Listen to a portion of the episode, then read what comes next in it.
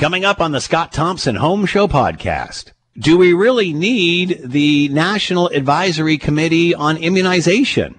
Considering their messaging is always mixed. Where are Ontario pharmacies at this stage of the pandemic?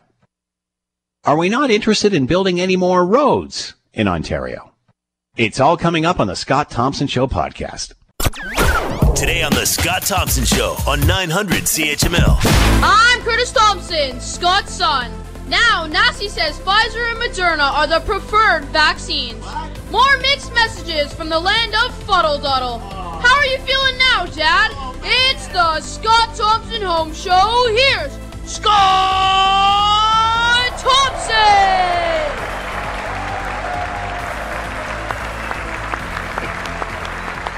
Feeling a little woozy. I don't know.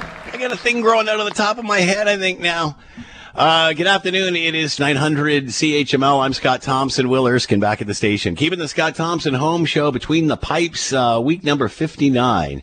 Uh, feel free to jump into the conversation. We would love to hear from you. Lots of ways to do that. You can send us a note via the website, Scott Thompson at 900CHML.com. All right. Another, uh, uh, bizarre show coming up and more continued mixed messaging uh, from NACI and and basically uh, coming out and saying that the preferred vaccines were Pfizer and Moderna.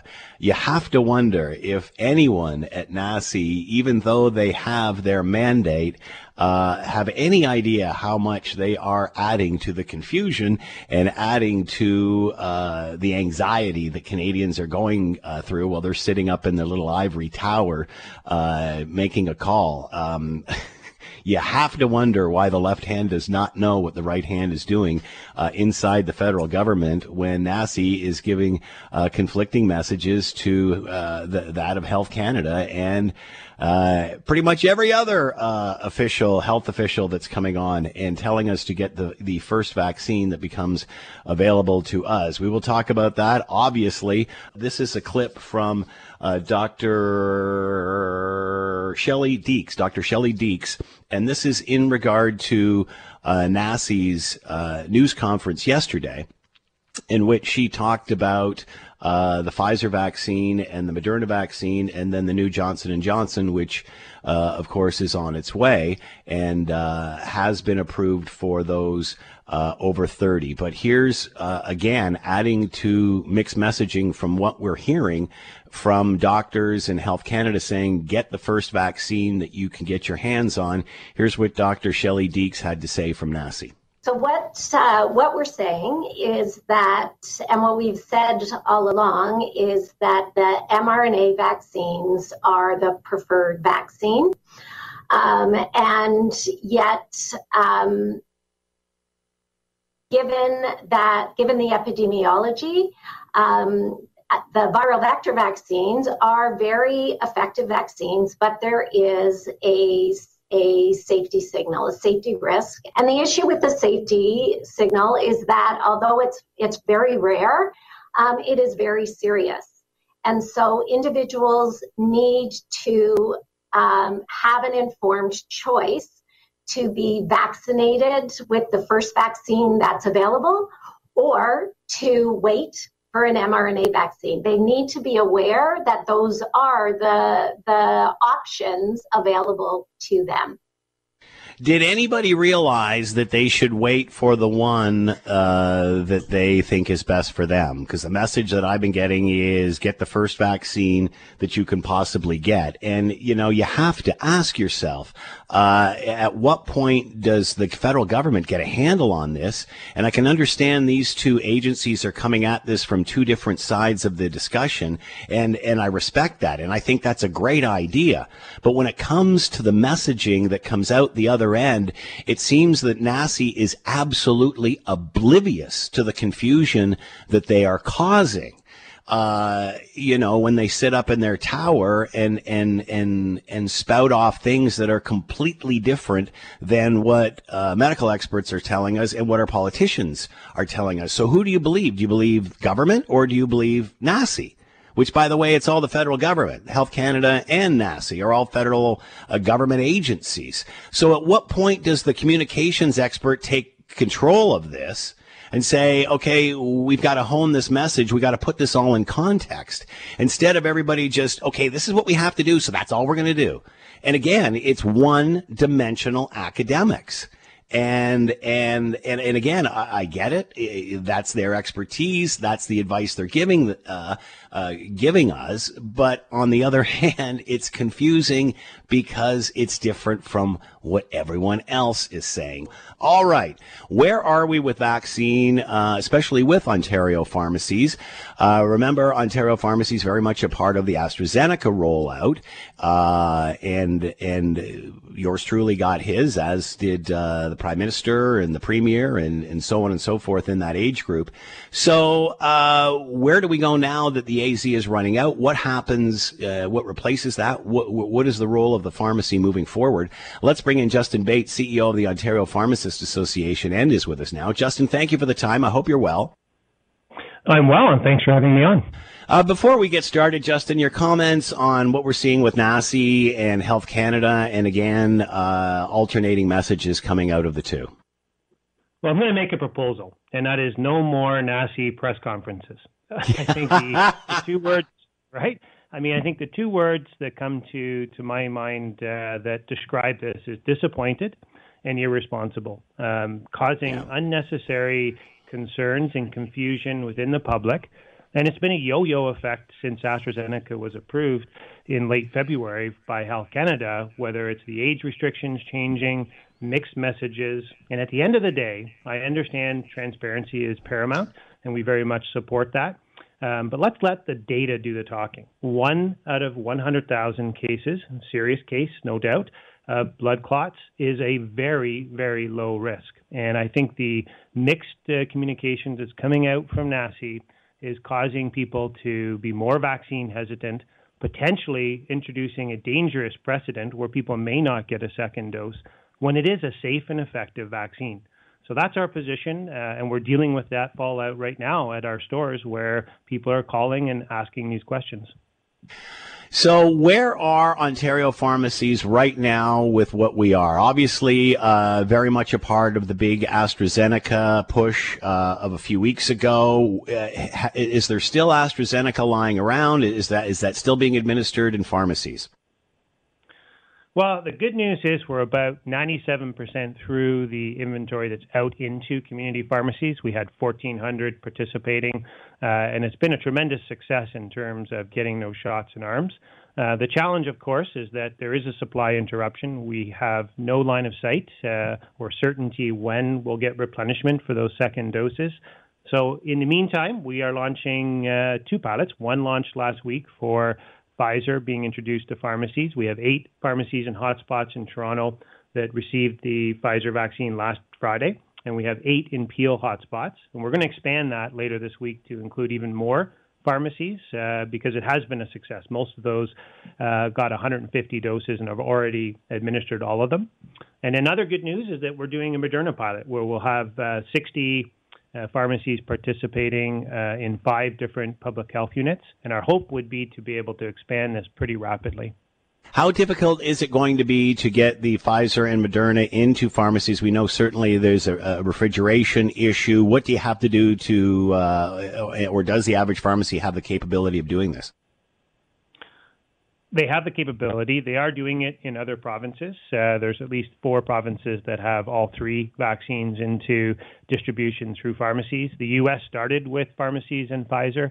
So the capability exists, the infrastructure, the sophistication of the supply chain from distribution to storage at the pharmacy. But it is more complex. There's no question handling and managing Pfizer, which is a less stable vaccine. You can't shake it or drop it and it has to be uh, stored at two to eight degrees when it's thawed for only five days before it uh, spoils. So that gives you a, a window of booking those appointments. Um, it does receive uh, to the pharmacy, it's delivered at minus 20, so it's in a frozen state. So the clock of the five days starts uh, when that hits the, the pharmacy floor.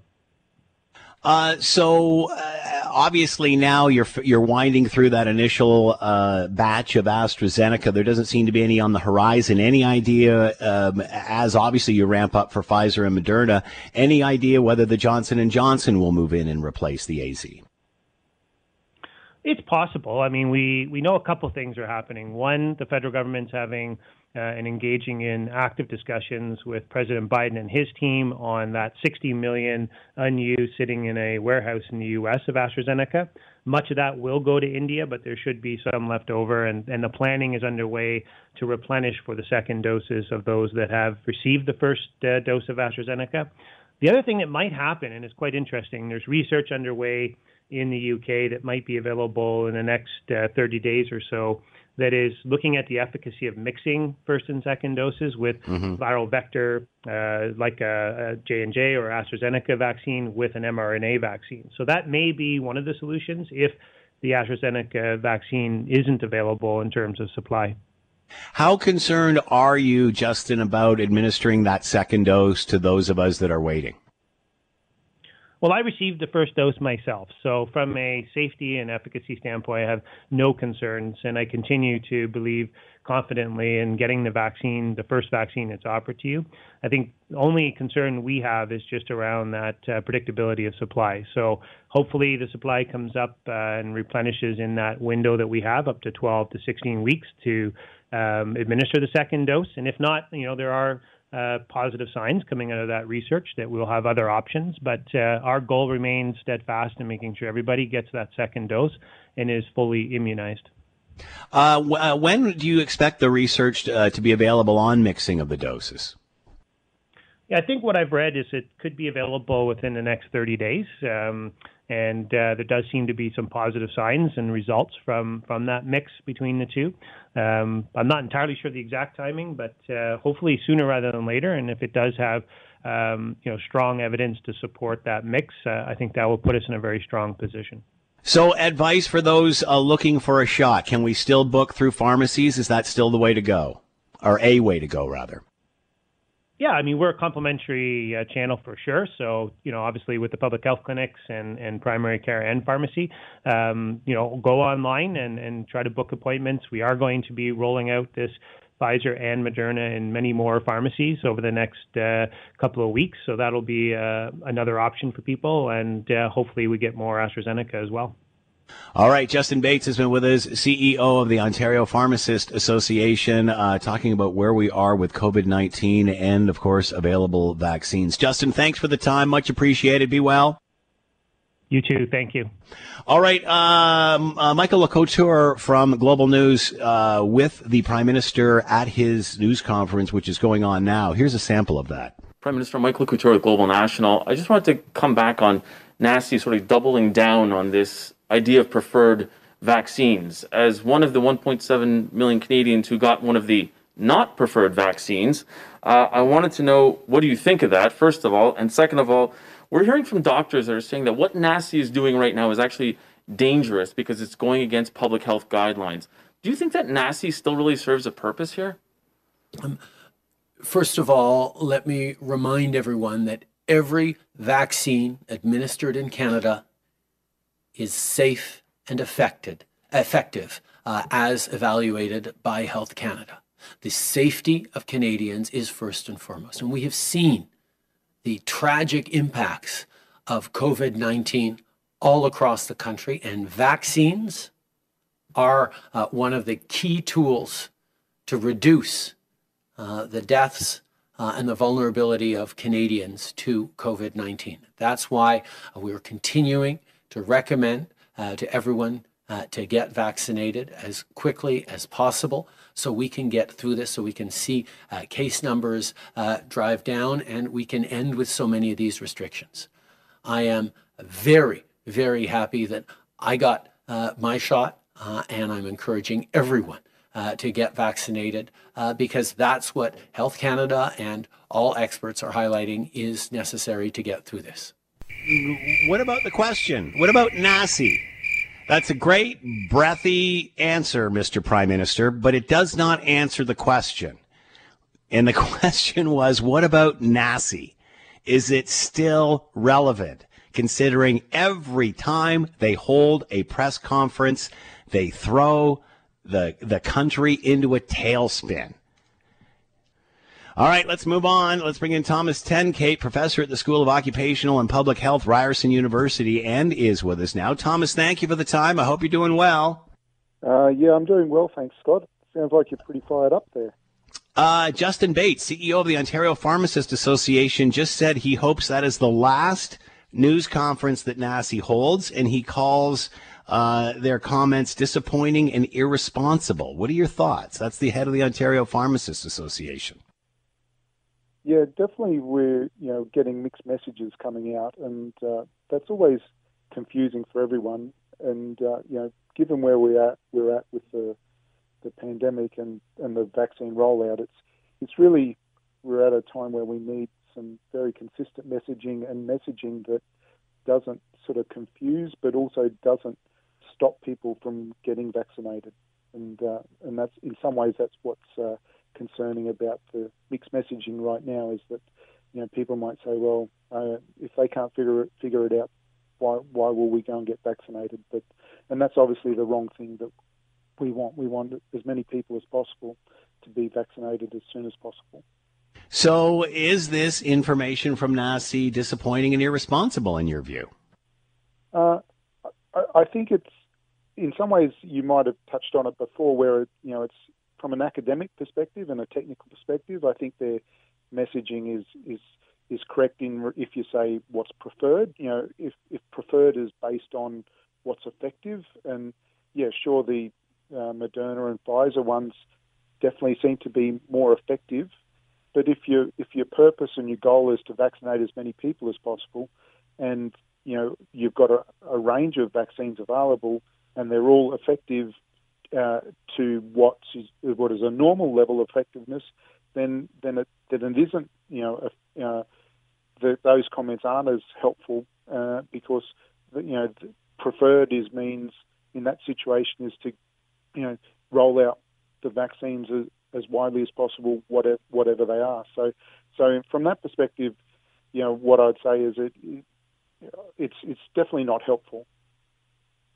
Uh, can you, would you be surprised that people in, interpret this by thinking, well, you know, this is all we got, so take this? I mean, maybe the government's wrong and NACI is right here. Uh, again, this is just creating, uh, this is just creating more confusion. Does this message, which, or this news conference that happened yesterday, is that helping at all? Yeah.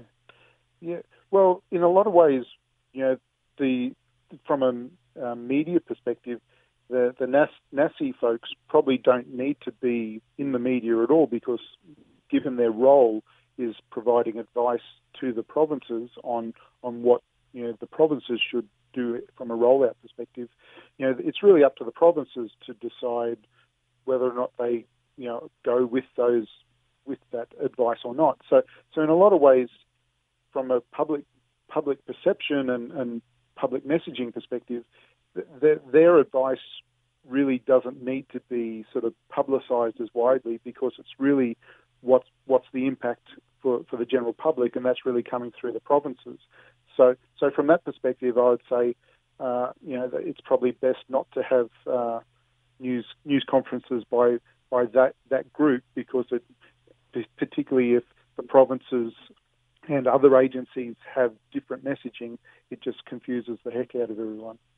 Well, again, I can totally understand the role of NACI and Health Canada and how they're different, and it's great that there are those two bodies coming at it from uh, uh, two different uh, angles, two different dimensions. But it really is one-dimensional academics, and then doctors are communicating that. Like there, there doesn't seem to be a, a communications expert there uh, making sure that by the time this hits the public, it makes sense. Mm. Uh, yeah, I definitely agree, and you know, it it gets down to sort of differing differing goals or differing purposes, and uh, ultimately, you know, with you know what's what's the front line, what's what's actually happening for for the public is really what's important, and so so in a lot of ways, you know, these are sort of in some ways technical discussions, technical debates that we can, in some ways, could be have held behind closed doors, whereas versus uh, having a more of a consistent message and consistent approach because you know again we don't want people to be uh, scared away from getting vaccinated. What should government, the prime minister, what have you, how should they be interpreting this information that has now created chaos, more chaos? What should now be the message from government? Yeah, part, part of the problem is that we've had so many messaging, so many messages over so so much time.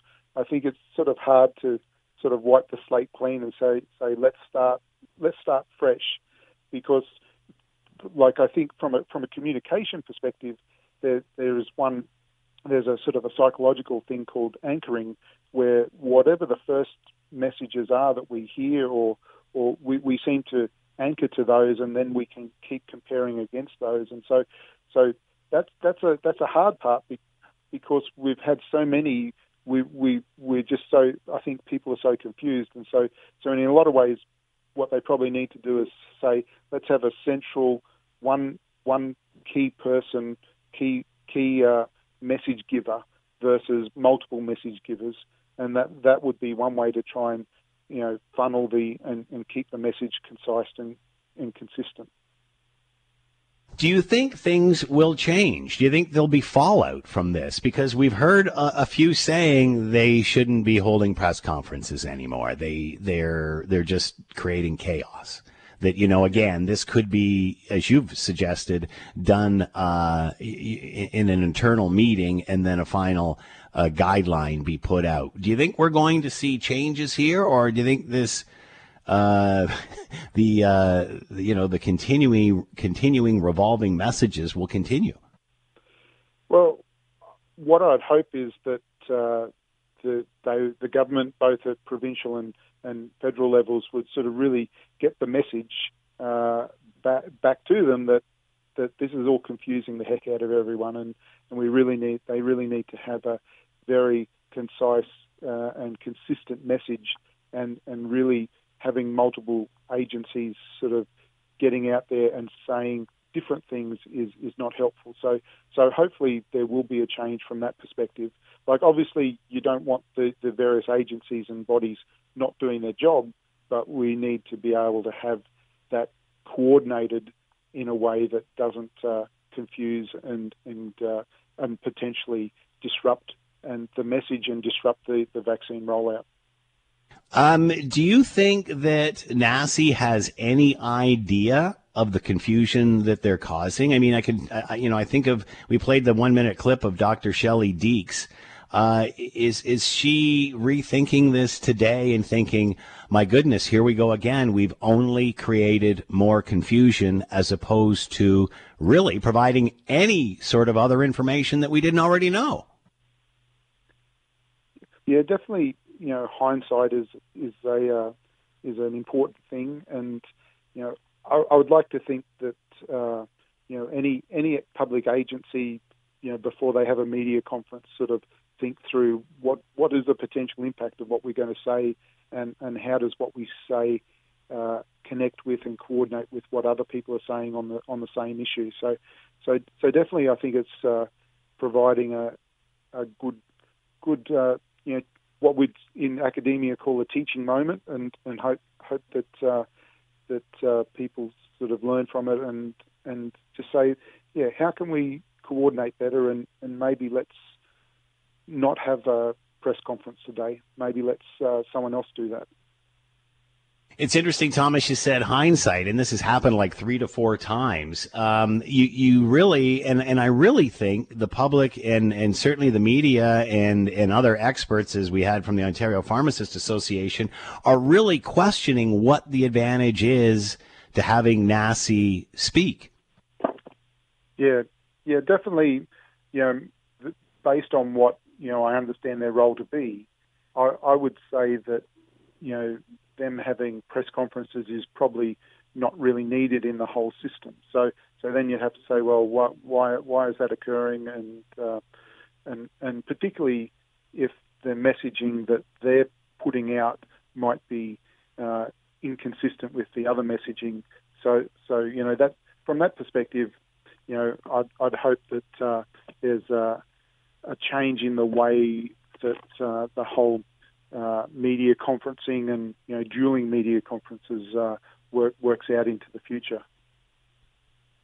Uh, all right, let's move on from, from the mixed messaging uh, part of this. Uh, there's been chatter about mixing doses and shortening the intervals between the first and second dose as it appears more supply is set to roll in through uh, May and June. Your thoughts on that?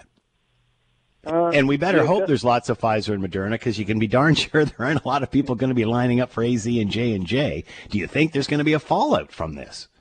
Yeah, yeah.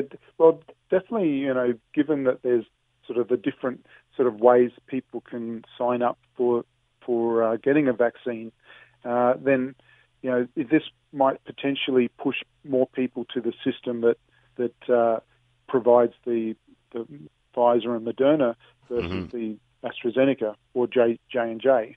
But uh, you know, overall, what I, you know I'd really like to see is that that uh, that time frame is is reduced between the two doses, because in a lot of ways the the four month uh, period is is really also a bit of a, a bit of a hail mary. You know, do we will it, is it really appropriate or not given given the uh, Moderna and Pfizer uh, recommended periods of three and four weeks?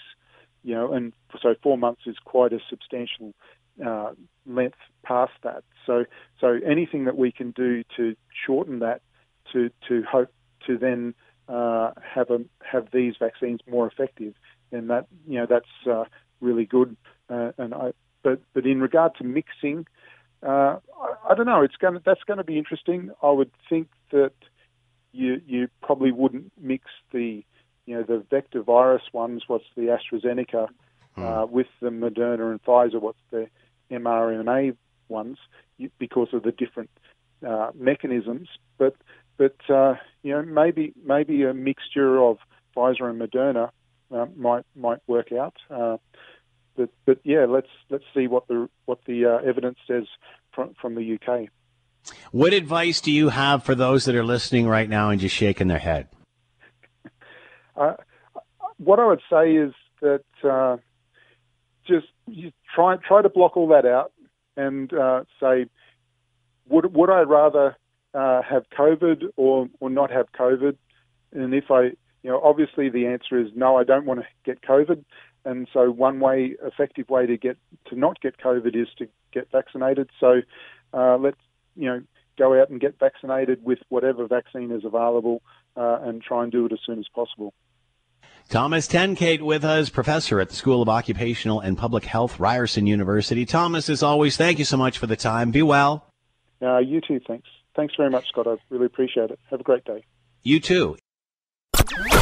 You're listening to the Scott Thompson Show podcast on 900 CHML. We certainly know about the accusations flying around the Canadian military. Obviously, a study done five years ago, and uh, suggestions were made. Uh, clearly, none of those uh, were taken seriously. Uh, over 580 accusations of sexual assault uh, since then, uh, and of course, now hearing about General Jonathan Vance, former chief of of, of defense uh, and and the allegations against him uh, at the very very very top and uh, obviously uh, calls for uh, the prime minister to do something certainly uh, in regard to his chief of staff who apparently knew about all of this but didn't bring it to uh, the prime minister's attention apparently the prime minister saying he didn't know it was a me too uh, issue well, why wouldn't you ask then? What is the issue? And then you can find out if it's a Me Too or something else. Uh, anyway, so clearly uh, the feminist prime minister, self-proclaimed feminist prime minister, is uh, dodging this uh, like a bullet. And obviously, it seems with uh, the falling of General Vance and the very top in command that uh, there's going to be some heads rolling somewhere uh, in this conversation. Let's bring in MP James Bezan, conservative shadow minister for national defense, and with us now. Uh, James, thanks for the time. I hope you're doing well. I am, Scott. Do you do you buy that the prime minister didn't know about this? Not at all, and that's why we have a opposition day motion in front of the House uh, as we speak, uh, and uh, it's calling on the Prime Minister to fire Katie Telford as Chief of Staff. Uh, if we are to believe the prime minister and that he didn't know it was a Me Too moment and that the allegation was sexual harassment in nature, then Katie Telford uh, didn't do her job as chief of staff to the prime minister to inform uh, Justin Trudeau about these serious allegations against the top soldier in the land, that this could compromise national security. And uh, she also is the one that orchestrated the cover up of these allegations against Jonathan Vance for the past three years.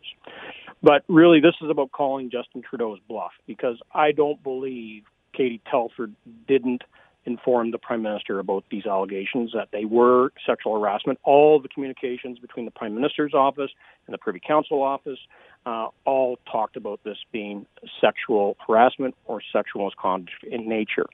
So this is a chance for Justin Trudeau to come clean or to do the right thing and fight, fire Katie Telford if she acts, you know, definitely withheld that information from him.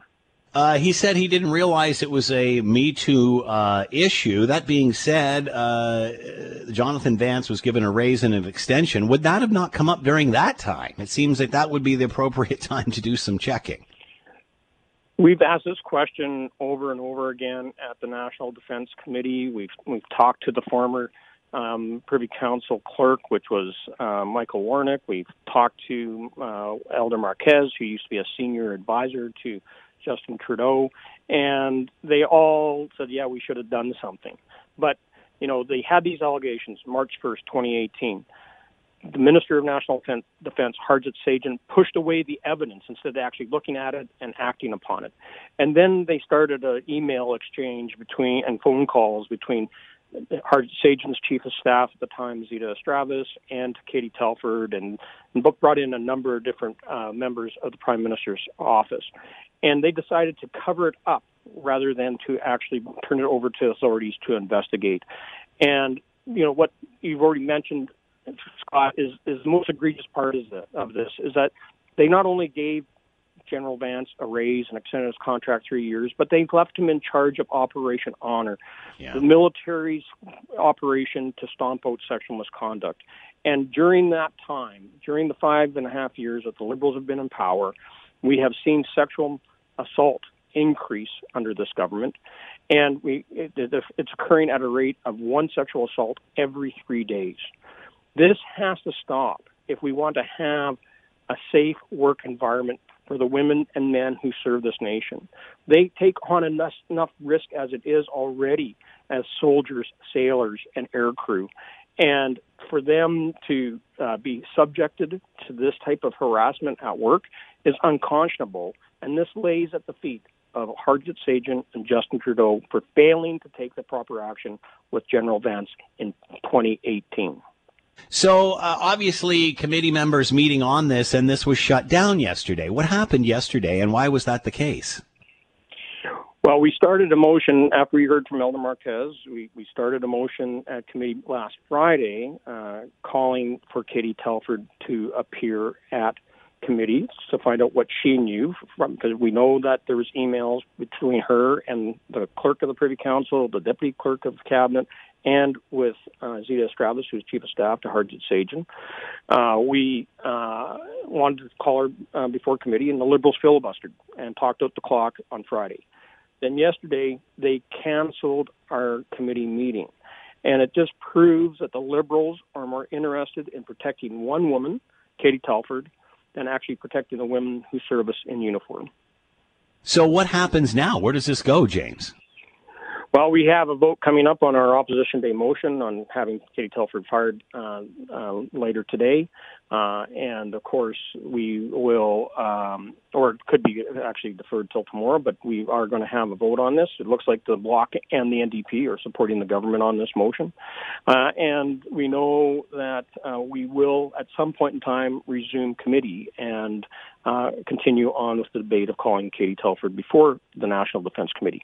Our investigation at committee is not over. Uh, we have to get down to the bottom of who knew what and what they did or did not do with that information. Uh, that's part of the uh, accountability factor. And then we have to get to the final um, stages of implementing change uh, in the Canadian Armed Forces so that our uh, brave men and women can serve with confidence that they will not be harassed uh, at work. Uh, so, do we know when these meetings will continue? According to the chair of the uh, committee, uh, as uh, Karen McCrimmon said uh, in uh, question period yesterday, that we would resume our discussion on Friday. So she's pretty much punted this down the road for a week. And uh, it's, it's the same thing what Liberals have been doing and what they brought forward as their response to sexual misconduct is let's do another study. Yeah. let's have another uh, Supreme Court justice look into sexual misconduct and write another report and kick the can down the road for uh, another year and a half past the next federal election. Yeah. So uh, it's more liberal dithering, more liberal delays, and meanwhile, the uh, members of the Canadian Armed Forces are crying out for results, not a report. All right, MP James Bezan with us, Conservative Shadow Minister for National Defense. Uh, obviously, the uh, opposition and O'Toole calling for uh, Trudeau to get rid of his chief of staff over the handling of the Vance controversy and how much the Prime Minister knew of all of this. James, thanks for the time. Be well. Hey, you too. Thanks a lot, Scott. Uh, for years, people have talked about regulating the internet and, you know, why does it get away scot free? Well, traditional media pays, different regulations. Some have none at all. Uh, and of course, uh, as a result of that, Bill C 10 uh, which uh, is a government's attempt to get a handle on all of this. But as soon as it came out, lots of uh, opposition, uh, simply because uh, many thought that it was overreaching, went too far. Now the headline is federal uh, feds plan to change Bill C-10 to make it crystal clear social media uploads will not be regulated. They're concentrating more on the larger companies. Let's bring in Michael Geist, law professor with the University of Ottawa and Canada Research Chair in Internet and E-commerce law, and is with us now. Michael, thank you for the time. I hope you're well. Oh, thanks so much for having me.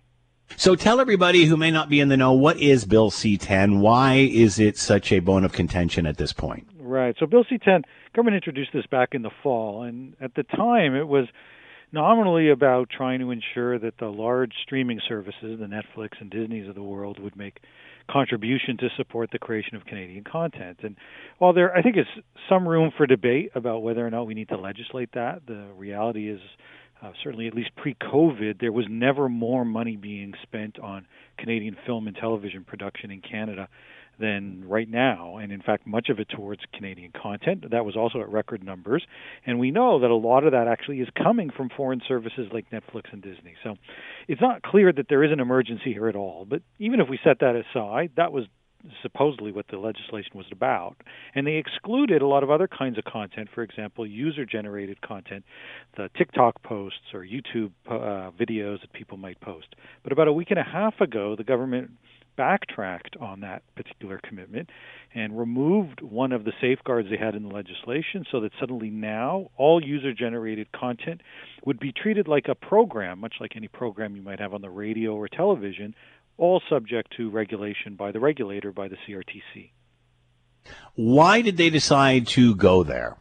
Yeah, that's a great question, and uh, I think it's worth noting that the Heritage Minister, Steven Guilbeault, has not been uh, particularly coherent, I have to say, in terms of responding to that exact question. In fact, he's been asked repeatedly for support uh, as, as to explain why the government's done what it's done, and hasn't really been able to, I think, provide an effective answer. Uh, where his department has intervened, they've tried to suggest that somehow this is about ensuring that there be some additional payments for music that appears on streaming on services like YouTube. So users may post some music on YouTube, and, and they're saying that that ought to be captured. And so in the process, we need to capture user-generated content. What they're not saying when they say that, though, is that that's largely a copyright matter. In fact, that music is already paid for through licensing. So what they're really looking for is some additional payments over the fact that this is appearing on YouTube. And in the process, they're saying, well, if the trade-off is to regulate the speech and videos of millions of Canadians, that apparently is a trade-off they're willing to make. So, is this about uh, making sure the proper person gets paid for something, or is this about content regulation? Well, has nothing to do with whether or not the proper person gets paid. Um, in fact, the the extent to which we're talking about being paid for usage of the work, that's already taking place. You wouldn't even need any of these reforms. This is about essentially trying to squeeze some additional dollars out of the large tech companies. Now, we could have done that through taxation. We could have simply said, you know what, let's make sure these companies pay their fair share of tax and we can use some of those revenues to go to support some of these kinds of programs. But instead, they're looking at what looks like more like a cross subsidy model, where they're basically saying, well, we want this industry to support another industry. And they've had to kind of blow up some of the regulation, the Broadcasting Act, in order to do it. Um, and it's really opened the door to these kinds of new sorts of regulations that now extend well beyond um, just that basic notion of, let's say, let's make Netflix pay. What is the solution here? Because again, I, I, think many Canadians will agree that there is a little bit of an unfair advantage here when it comes to the Netflixes of the world and such. What is the solution? Yeah, well, I mean, I guess I must admit, I think there's a good debate as to whether or not there is a so-called unfair advantage. The reality is our existing broadcasters have all sorts of benefits. Simultaneous substitution that lets them air Canadian commercials and must carry rules that ensure the cable companies carry their channels.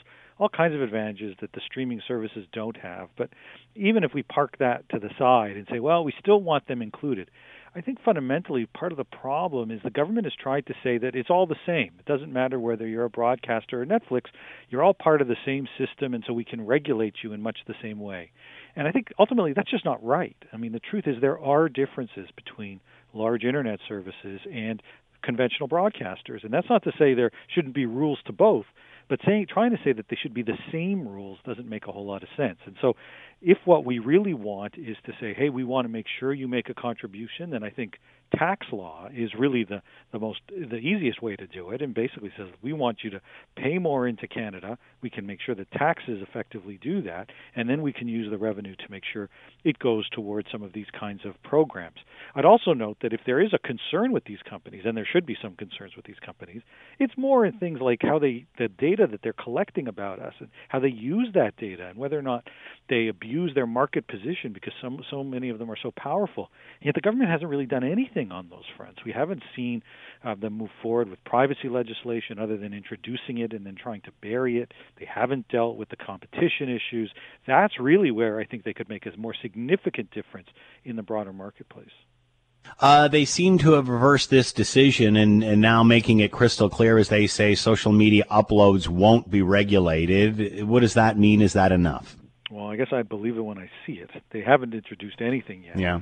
All we've had is a minister who is clearly facing an increasing amount of pressure. Back, you know, after for days saying there was nothing to see here, suddenly saying, "Oh, okay, fine, maybe we will make some changes," and they say they'll make it clear. But, you know, until we see any sort of language, I think I think most of us are going to reserve judgment. And further, this is not the only concern that arises in the context of this bill. This touches on Canadian ownership requirements of broadcasters, whether Canadian performers are prioritized, touches on a whole range of things, even to the extent to which the CRTC could determine what you see in your feed on YouTube or TikTok as it starts injecting in Canadian content requirements into people's individual feeds. So even if they make some changes, it's not clear that uh, this is going to address all the concerns that have started to arise. Why is this happening now? Is this getting lost in a pandemic? Well, I think that the legislation was getting lost in the pandemic. I think it's a great question, and it's a good point. Uh, you know, I think this legislation was kind of somewhat stealthily and, and uh, steadily, I suppose, moving through the parliamentary process. There weren't a whole lot of people raising objections to it. Uh, I think it was this misstep, this extension even further of the law into something that nobody envisioned, into getting into user generated content that quite clearly has captured people's attention. And you know, you know, you mentioned Canadians generally would be supportive of some amount of regulation. I think that's right, uh, but I think that there isn't a it isn't a limitless amount. I mean, I think that there is a price to be paid in every instance. There's always going to be policy trade-offs, and the message I think that we're hearing is that Canadians are comfortable, of course, with some amount of regulation of these companies. In fact, many would say it's a, it's a very important a necessity to do so, but not at any cost, not at the cost of, of our basic basic free speech rights, our freedom of expression rights. Are we getting hung up on the whole Canadian content thing? I mean, I'm old enough to remember when, and starting in music radio, where, you know, obviously we have to play, or had to play, still do, uh, 30% Canadian content. Uh, and, you know, y- y- you'd be naive to say that it didn't help the Canadian industry over time, but it's a different, it's a different world now. And, and I've heard many producers, people that are, uh, in, in, you know, in the industry of producing content that say there is really no Canadian content anymore. It's international content. It may be a European production with a Canadian crew and an American this or another or whatever. Uh, is there any real true Canadian content anymore when you're using, uh, you know, the, the, uh, the wares of others from around the world? Yeah, well, I mean, I think it's another really important point. You know, I think the definitions that we have used for what we say is Canadian content is one of the issues that we really ought to be re-examining because you're absolutely right that the way that it works right now is that there are all sorts of productions that have no real connection to Canada other than ticking a couple of boxes that suddenly get treated as Canadian whereas all sorts of other content that certainly seem like they're telling Canadian stories about Canadian crews. They're filmed in Canada, but for one reason or another, don't get don't qualify or be treated as Canadian. And so, I think we do need a, a closer examination of some of those issues. And think when you start thinking about that, think of the complexity not just on that issue, and now think of what would happen if we had the CRTC suddenly say we want to layer all those rules into what your YouTube feed looks like or the kind of videos that you get to see on TikTok. Uh, at the end of the day, is this more about that copyright or is it about controlling the content that each individual user puts up? Maybe preventing hate, that sort of thing. Yeah, so it's not about those, that kind of hate speech or other forms of illegal speech. That is likely to be a separate piece of legislation that I have to tell you is likely to raise its own series of concerns because mm-hmm. the minister has talked about mandated takedowns and website blocking and the creation of a new social media regulator. So I think we're going to be back discussing that bill whenever it comes. No, I think this is this is just a case of the government wildly overstepping in terms of saying we want to regulate and just being I think we're just really out of step with where Canadians are at on this issue, which is sure we need to have some effective regulation. I wish the government would have effective regulation for how my data gets used. Uh, but don't be mm. telling, don't don't get into the business of regulating people's speech or what they see in their feeds. Michael Geist with us, law professor with the University of Ottawa and Canada Research Chair in Internet and E-commerce Law. Michael, thank you for the time and insight. Much appreciated. Be well. Oh, my pleasure. Thanks so much for having me. Enough of the guests. Now it's time for my opinion. Here's the commentary. I remember Liberal Premier Dalton McGuinty saying back in the old days he was not interested in building any more highways in Ontario and thinking, well, how do we grow? I remember politicians back in the 70s saying they were going to build high speed trains between Montreal and Windsor. We're still waiting for that too. So I guess the solution is to stop building roads until we can get Canada's transportation issue sorted out once and for all. Whether that's gas or diesel, electric or hydrogen, bike or trike, stagecoach or horseback. If you listen to U.S. President Joe Biden's infrastructure plans, it mentions everything ours doesn't like building roads and bridges and other transportation corridors to get America moving again. Of course, there should be thorough study and debate, but we need expansion of our transportation systems, and that includes roads and highways, as well as mass public transportation. Canada is not getting any smaller. And if COVID 19 has taught us anything, nobody wants to be stacked up like cordwood in a country as vast as ours nor do we need to be to be environmentally conscious. I'm tired of government telling me what they're not going to do as opposed to what they are going to do and how. After all, where are we going to drive all of the electric vehicles we are subsidizing in major auto plants across the province if there are not enough safe roads to drive them on? I'm Scott Thompson. All right, let's bring in Dan McTeague, president of Canadians for Affordable Energy. A couple of issues. He's also a former Liberal MP. A couple of issues I want to talk about with Dan. Uh, obviously, the looming uh, showdown as the Mich- uh, Michigan governor uh, continues to order Line 5 pipeline uh, shut down. Also, uh, Ottawa stepping in to evaluate Ontario's Highway 413 plan. Are we ever going to build another highway in Ontario? Or are we just going to wait until, you know, like electric drones come and pick us up and take us wherever we need to go? Uh, Dan McTeague with us, president of Canadians for Affordable Energy. Dan, thanks for the time. Hope you're doing well. Beam me up, Scotty. exactly. So is highway a bad word? Yes, it is a bad word. Anything that moves vehicles, war on uh, war on vehicles. It doesn't matter if they're electric vehicles or fossil fuel vehicles, i.e., internal combustion engines. By the way, most engines less use less uh, emissions than uh, a leaf blower. But I'll I digress. Yes, there is this idea, and a very small minority of people who are absolutely con, you know con, dedicated to the idea of no progress and somehow not taking into account the fact that our population is growing. 410,000 new Canadians are going to show up, uh, and that uh, we can simply do. Uh, maybe we can build subway lines uh, from Vancouver all the way out to uh, to Halifax, perhaps even uh, underwater all the way to St. John's, uh, uh, uh, Newfoundland. But the reality is that uh, cars are important, roads are important, and our infrastructure uh, is really relying on planning that was done in the 1920s. Uh, we've really got to modernize our thinking uh, after 100 years. The car is not going away, and folks, neither is fossil fuels or pipelines. Uh, I remember uh, then Premier Dalton McGuinty, this is back in the old days, like 20 years ago, him saying, uh, we're not interested in building any more roads. And I wondered, right, well, how we going we're growing. How are we going to handle all this? And really what we've seen over time is they're not doing anything. Uh, I remember the days of high speed rail between Montreal and, and Windsor. That's not, you know, that never happened. So it seems that they're constantly telling us what they're not going to do, but they're not really coming up with alternatives. And, and again, as you mentioned, Canada's expanding. We bring in tons of immigrants, uh, every single year simply to, to meet the demand of this growing country. Uh, are, I don't think people want to continually be stacked up like cordwood in Toronto in condos, especially in a post COVID 19 world. So, wh- how do these communities grow if there's no transportation in place? well, it's grandstanding by uh, by politicians, but more importantly, it's not taking into consideration. Uh,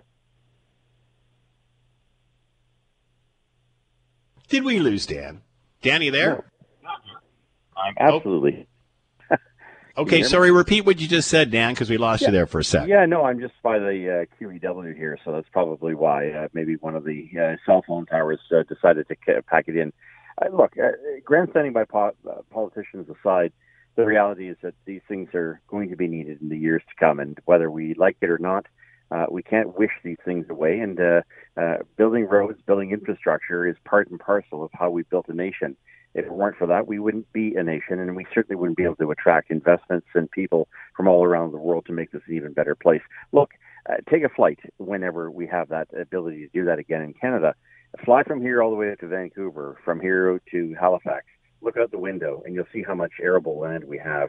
This idea that we have to stack each other one on top of the other is absolutely maddening and uh, mind-boggling. But again, some people get away with it because there's a small minority, maybe five, ten percent of people who are very activist, and it's to those people, uh, the greasy, you know, the the the squeaky wheel gets the oil.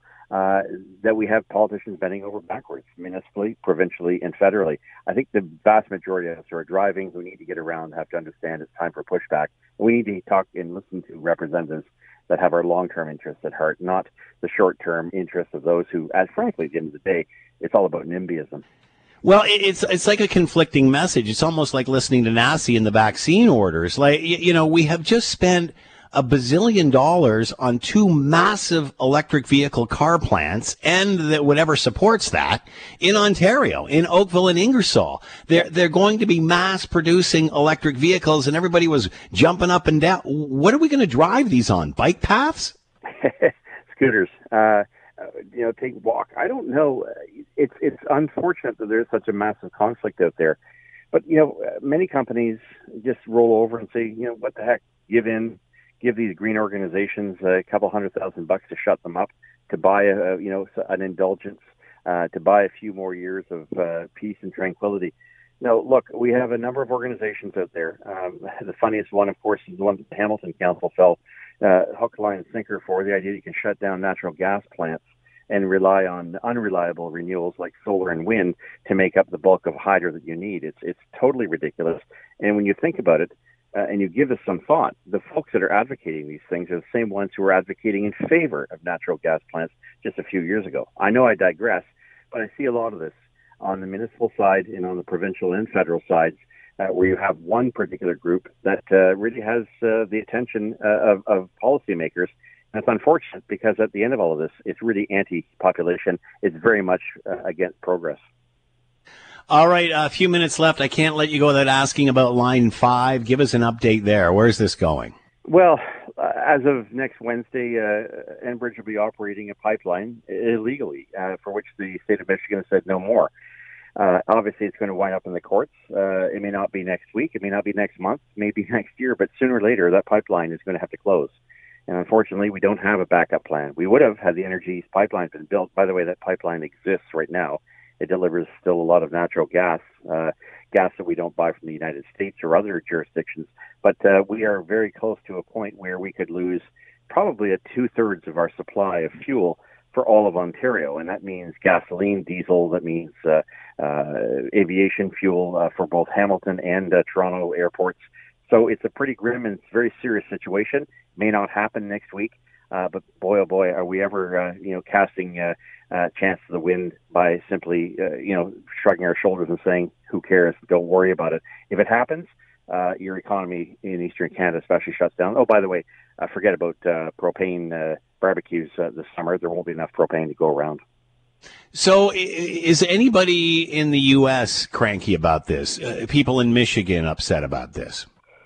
Well, there, I think half the people in Michigan are upset by it. Uh, those who aren't subscribing to uh, the climate hysteria, and those who believe that this pipeline is somehow magically going to rupture and send a lot of oil into the uh, Straits of Mackinac, which of course separates Huron from Michigan.